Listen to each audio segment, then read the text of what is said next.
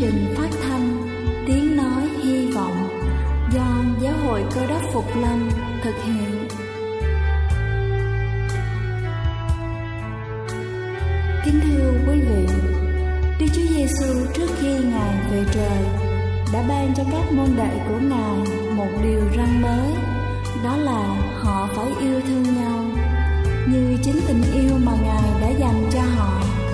Quả thật vậy thưa quý vị, tình yêu thương là một món quà vô giá mà Chúa đã ban cho nhân loại và đó cũng là thông điệp mà chúng tôi muốn gửi đến toàn thể quý vị. Nếu quý vị muốn tìm hiểu thêm về chương trình, về niềm tin hoặc muốn nghiên cứu về lời Chúa, xin quý vị gửi thư về chương trình phát thanh Tiếng Nói Hy Vọng, địa chỉ 224 Văn Đăng Lưu, phường 3, quận Phú Nhuận, thành phố Hồ Chí Minh hoặc gửi email cho chúng tôi theo địa chỉ tiếng nói hy vọng amokgmail.com Ngoài ra, quý vị cũng có thể liên lạc với bất kỳ hội thánh cơ đốc Phục Lâm tại địa phương gần nhất. Xin chân thành cảm ơn và kính mời quý vị lắng nghe chương trình hôm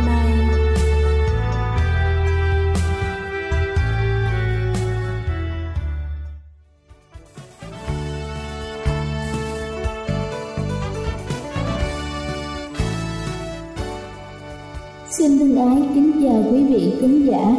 Chúc quý vị có một buổi sáng mát mẻ và tràn đầy năng lượng cho một ngày mới. Hôm nay tôi sẽ cùng quý vị tìm hiểu về những quan niệm sai lầm về bữa sáng. Bữa sáng là bữa ăn quan trọng nhất trong một ngày đối với tất cả mọi người vì nó cung cấp năng lượng trong cả một ngày. Theo các bác sĩ dinh dưỡng, ăn sáng cần đầy đủ, phong phú, đa dạng các nhóm thức ăn, tinh bột, đạm đường, dầu mỡ và vitamin. Có nghĩa là bữa sáng ngoài các loại ngũ cốc cũng cần có đủ thịt, rau, hoa quả, kể cả đối với người kiêng ăn, không quá kiêm khen trong bữa sáng mà bữa tối mới cần hạn chế, nhất là những người thừa cân và béo phì.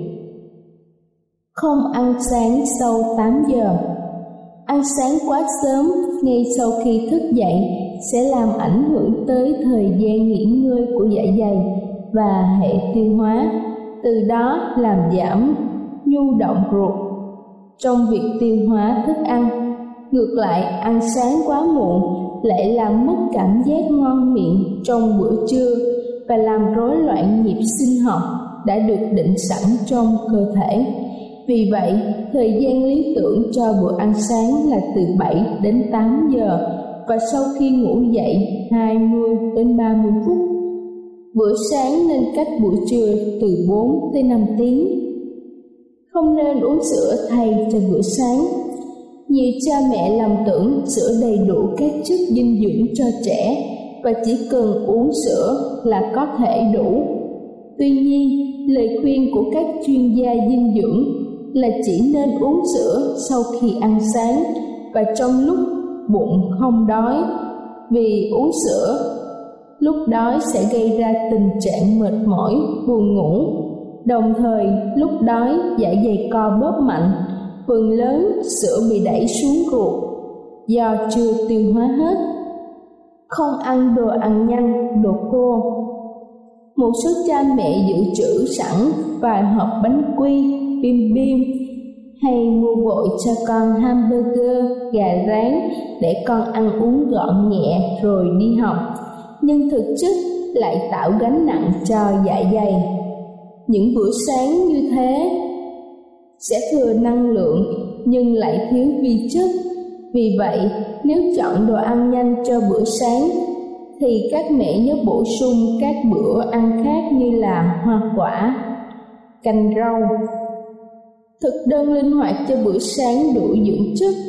Theo các chuyên gia dinh dưỡng thì một bữa ăn sáng được cho là tốt nhất đối với trẻ nhỏ chính là bữa ăn sáng giàu protein và đầy đủ dưỡng chất. Chất xơ, canxi và khoáng chất nên hạn chế ăn nhiều đồ ăn chứa nhiều đường, dầu mỡ và ngăn ngừa các vấn đề về răng và bệnh tiểu đường sau này. Nguồn thực phẩm chứa nhóm dinh dưỡng cần thiết, nhất là đối với trẻ nhỏ bao gồm protein và chất sắt có trong các loại thực phẩm như là thịt, cá, trứng và các loại hạt. Vai trò tạo hình cơ bắp của protein đặc biệt quan trọng. Riêng chất sắt là thành phần quan trọng của huyết sắc tố. Thiếu sắt sẽ dẫn đến thiếu máu, ảnh hưởng không tốt đến trí nhớ của trẻ. Thức ăn tinh bột có nhiều trong cơm, cháo, khoai tây, khoai lang, mì. Nhóm thức ăn này có chứa tinh bột, tạo nên chất bột đường cần thiết để chuyển hóa thành năng lượng cho các hoạt động của trẻ. Trái cây và rau có vai trò đặc biệt quan trọng trong việc cung cấp cho cơ thể vitamin và chất xơ. Trái cây cũng chứa lượng vitamin cao, do đó các mẹ nên cho trẻ dùng thêm trong các bữa ăn. Sữa tươi là nguồn dưỡng chất khá phong phú vì chứa nhiều loại vitamin và khoáng chất như là protein, chất béo, sắt, kẽm, magie, canxi, vitamin. Do đó, các mẹ nên lựa chọn những sản phẩm làm từ sữa tươi để trẻ dùng kèm trong các bữa ăn. Kính thưa quý vị, để có một bữa ăn sáng nhanh gọn và đầy đủ dưỡng chất các bà mẹ nên cố gắng duy trì ăn sáng ở nhà, vừa đảm bảo vệ sinh, vừa đảm bảo chất lượng. Vì vậy, nên dự trữ sẵn lương thực, thực phẩm chế biến nhanh và luôn chuẩn bị một nồi nước dùng sẵn từ tối hôm trước để chu đáo hơn cho bữa sáng hôm sau. Là chương trình phát thanh Tiếng Nói Hy Vọng do Giáo hội Cơ đốc Phục Lâm thực hiện. Nếu quý vị muốn tìm hiểu về chương trình hay muốn nghiên cứu thêm về lời Chúa, xin quý vị gửi thư về chương trình phát thanh Tiếng Nói Hy Vọng, địa chỉ 224 Phan Đăng Lưu, phường 3, quận Phú Nhuận, thành phố Hồ Chí Minh hoặc gửi email cho chúng tôi theo địa chỉ tiếng nói hy vọng gmail.com Ngoài ra, Quý vị cũng có thể liên lạc với bất kỳ hội thánh cơ đốc Phục Lâm tại địa phương gần nhất. Xin chân thành cảm ơn và kính mời quý vị tiếp tục lắng nghe chương trình hôm nay.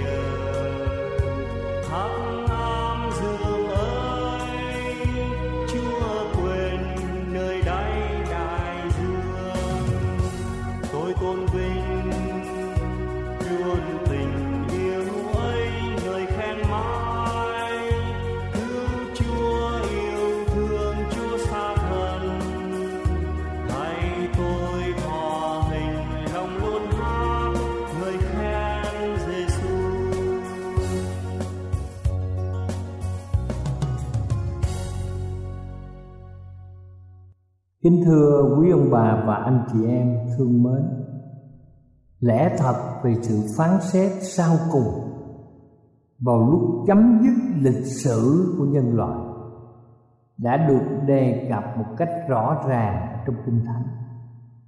Sự phán xét đã được đề cập rất nhiều lần.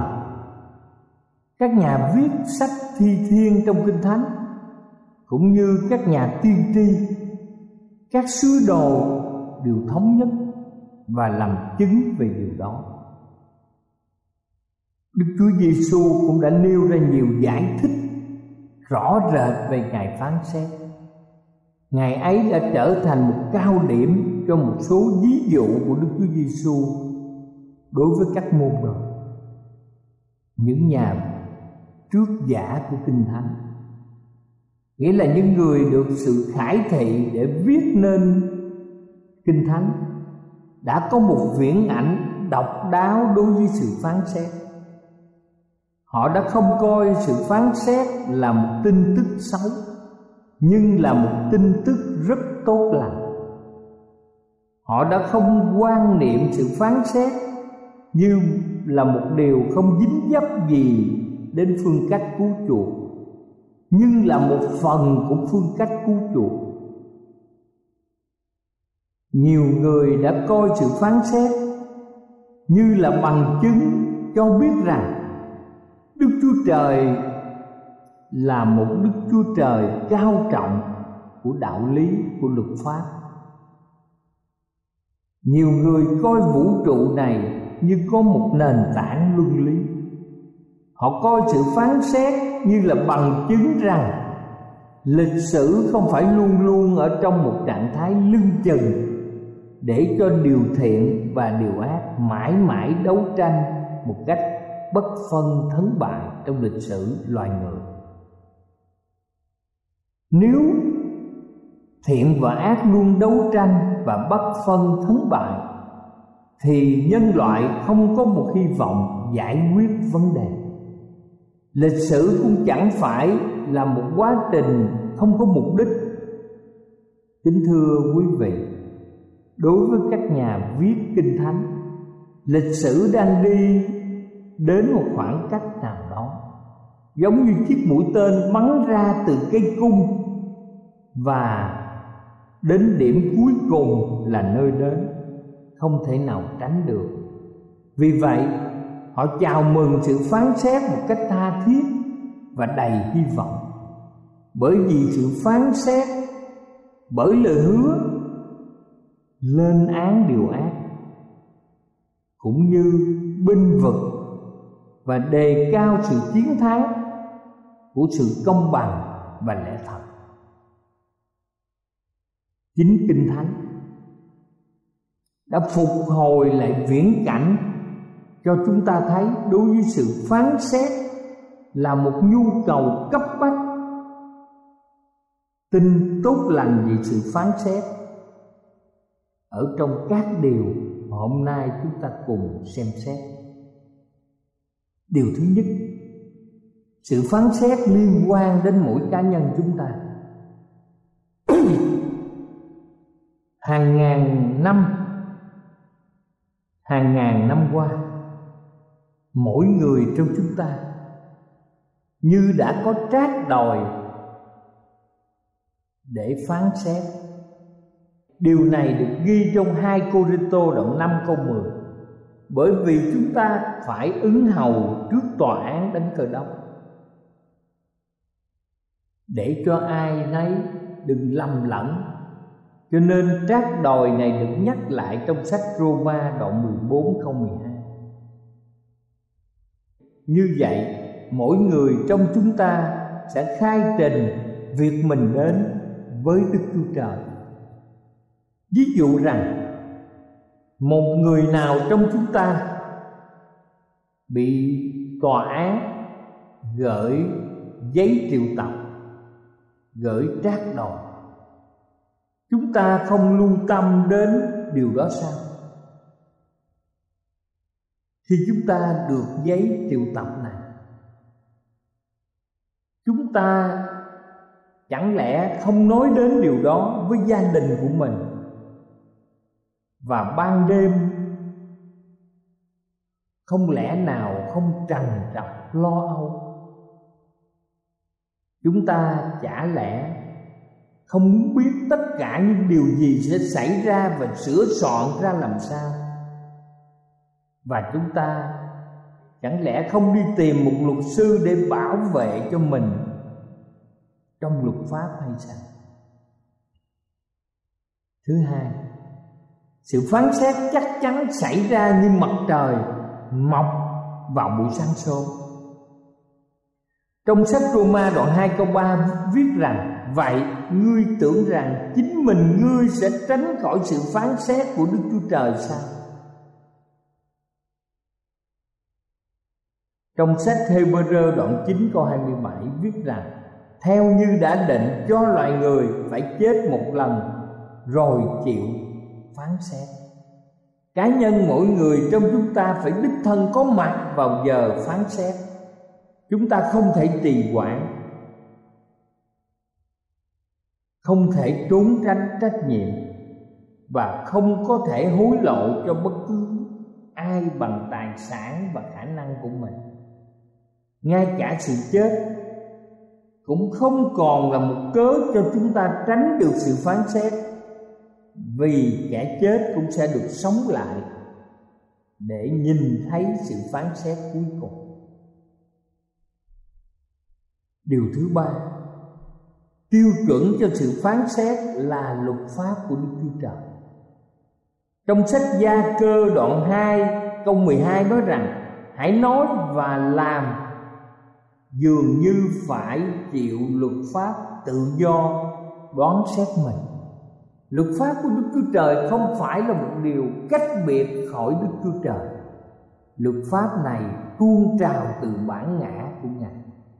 Luật pháp này phản ảnh sự ghi chép đức hạnh của ngài. Ngài là đấng tối cao. Luật pháp là hình ảnh không hề hư nát của đấng tạo hóa ở trên cõi đời đời. Luật pháp là khuôn mặt của đức chúa trời, là tâm hồn của ngài được bày tỏ cho loài người. Kính thưa quý bà chị em, trong sách thi thiên đoạn 93 câu 13 viết rằng, Ngài sẽ lấy sự công bình đoán xét thế gian. Trong sách truyền đạo đoạn 12 câu 13 và 14 ghi một cách rõ ràng rằng Đức Chúa Trời sẽ đem đoán xét các công việc đến đổi sự kính nhiệm hơn hết. Các sách ghi chép được bảo tồn ở trên trời. Vì duyên cớ của đức chúa trời cũng như của loài người, lý do không phải vì trí nhớ của ngài cần sự giúp đỡ như vậy ngài là đấng toàn tri, nên ngài biết tất cả những điều bí ẩn trong lòng người ở mọi thời đại. Nhưng chúng ta có thể chắc chắn rằng Satan cũng đã có một cuốn sách nào đó và có cơ hội để gây rắc rối cho sự phán xét này. Kính thưa quý vị ngay từ lúc có cuộc thiện ác đấu tranh rộng lớn sa tăng đã tố cáo ngài. Sa tăng cho rằng ngài ích kỷ, ngài bất công. Vì lẽ đó, cho nên đức chúa trời đã cần phải có toàn thể vũ trụ trung tín về phía ngài trong mỗi bước tiến. Mọi hành động của đức chúa trời đều hoàn toàn công khai hầu cho không ai có thể đặt nghi vấn về những quyết định chánh đáng của ngài, về sự công bình của chánh thể của ngài điều khiển vũ trụ này. Vì vậy, sẽ có một sự xét đoán về ngài cũng như về loài người trong ngày phán xét. Và chắc hẳn đây là lý do tại sao kinh thánh lại ghi rằng vì giờ phán xét của ngài đã đến được ghi trong sách Khải Quyền đoạn 14 câu 7 Điều số 5 Phiên tòa bắt đầu. Việc này chúng ta cần xem xét một cách rành mạch hơn, Thưa quý vị. Sự phán xét trước khi Chúa tái lâm. Sự phán xét này bắt đầu vào một lúc nào đó trước khi Đức Chúa Giêsu trở lại. Sự điều tra sơ khởi này hay là phán xét Đã được hàm ý trong giáo điều Về hai sự sống.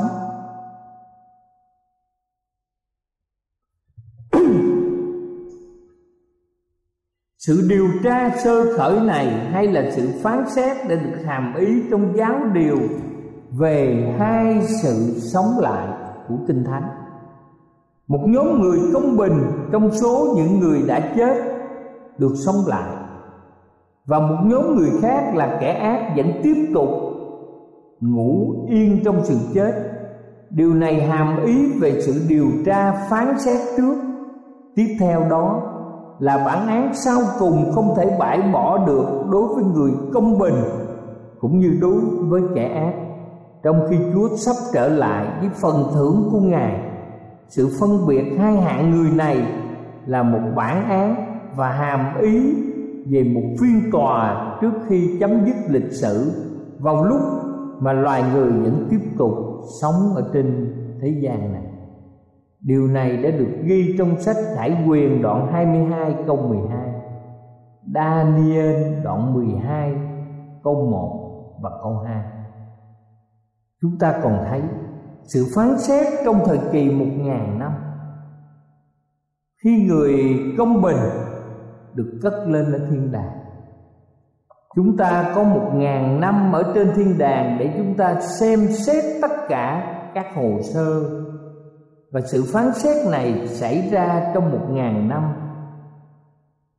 Kính thưa quý ông bà chị em, điều này được ghi trong sách khải quyền đoạn 20 câu 4 thứ ba, điều này điều này được ghi rõ ràng ở trong kinh thánh, sách khải quyền đoạn 22 câu 12 đa nên đoạn 12 câu 1 Câu 2 cũng như Khải Quyền đoạn 14 từ câu 6 đến câu 7 Kế tục, Chúng ta xem về sự phán xét trong một ngàn năm. Sự phán xét này sẽ xảy ra trong thời kỳ một ngàn năm Sau khi Đức Chúa Giêsu phục lâm. Và Ngài cất những người công bình Lên thiên đàng ở với Chúa trong một ngàn năm. Điều này được ghi trong sách Khải Quyền, đoạn 20 câu 4 Kế tiếp, chúng ta thấy sự thi hành, sự phán xét. Điều này sẽ xảy ra vào lúc chấm dứt thời kỳ một ngàn năm. Và Kinh Thánh Khải Quyền đoạn 20 câu 11 đến câu 14 được ghi lại một cách rõ ràng. Điều kế tiếp. Những quyết định của phiên tòa sẽ làm vừa lòng những người phê bình khó tính nhất. Điều này được ghi trong sách sáng thế ký, đoạn 18 câu 25 Đấng đoán xét toàn thế gian, Há lại không làm sự công bình sao? Trong phục truyền luật lệ ký, đoạn 32 câu 4 ghi rằng Ấy là Đức Chúa Trời thành tín và vô tội. Ngài là công bình và chánh trực.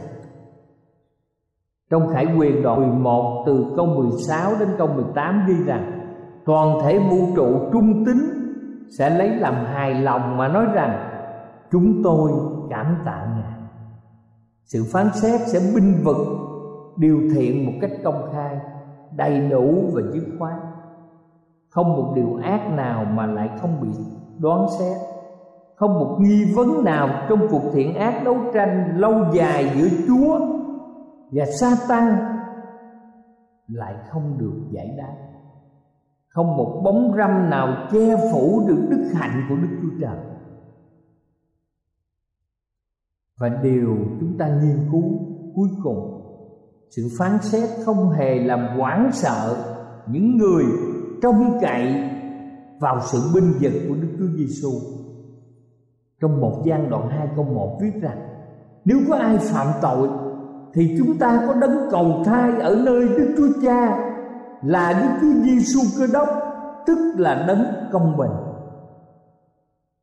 Và một Timôthê đoạn 5 câu 24 viết rằng, Chúng ta có thể trao những tội lỗi của chúng ta cho Ngài Trước khi phán xét Tóm lại, kính thưa quý ông bà chị em, Chúng ta nhớ trong một gian đoạn 4 câu 17 Kinh Thánh.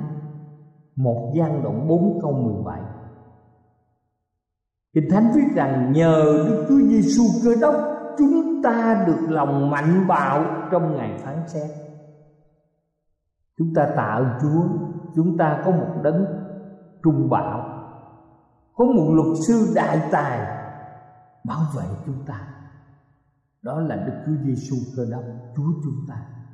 Nhờ đó chúng ta có một lòng can đảm trong ngày đoán xét thế gian. Chắc chắn, mỗi người trong chúng ta sẽ có mặt ở trong thiên quốc. Đây là những quyết định quan trọng nhất, khó khăn nhất và có giá trị nhất. Chúng ta không bao giờ nên sợ hãi trước những quyết định phán xét trước Đức Chúa Trời. Ngài là đấng yêu thương chúng ta, nhưng Ngài cũng là đấng công bình. Con người chúng ta có quyền lựa chọn thiện và ác và chắc chắn mỗi người trong chúng ta đều quyết định chọn điều thiện và chúng ta có mặt trong thiên quốc nơi có Chúa Giêsu.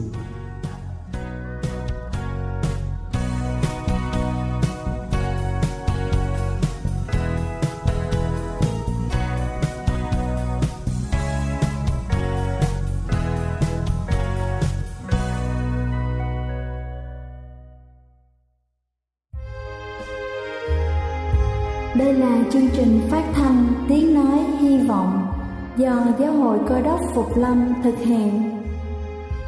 Nếu quý vị muốn tìm hiểu về chương trình hay muốn nghiên cứu thêm về lời Chúa, xin mời quý vị gửi thư về chương trình phát thanh Tiếng Nói Hy Vọng, địa chỉ 224 văn Đăng Lưu, phường 3, quận Phú Nhuận, thành phố Hồ Chí Minh hoặc gửi email cho chúng tôi theo địa chỉ tiếng nói hy vọng amos@gmail.com Ngoài ra, quý vị cũng có thể liên lạc với bất kỳ hội thánh cơ đốc Phục Lâm tại địa phương gần nhất.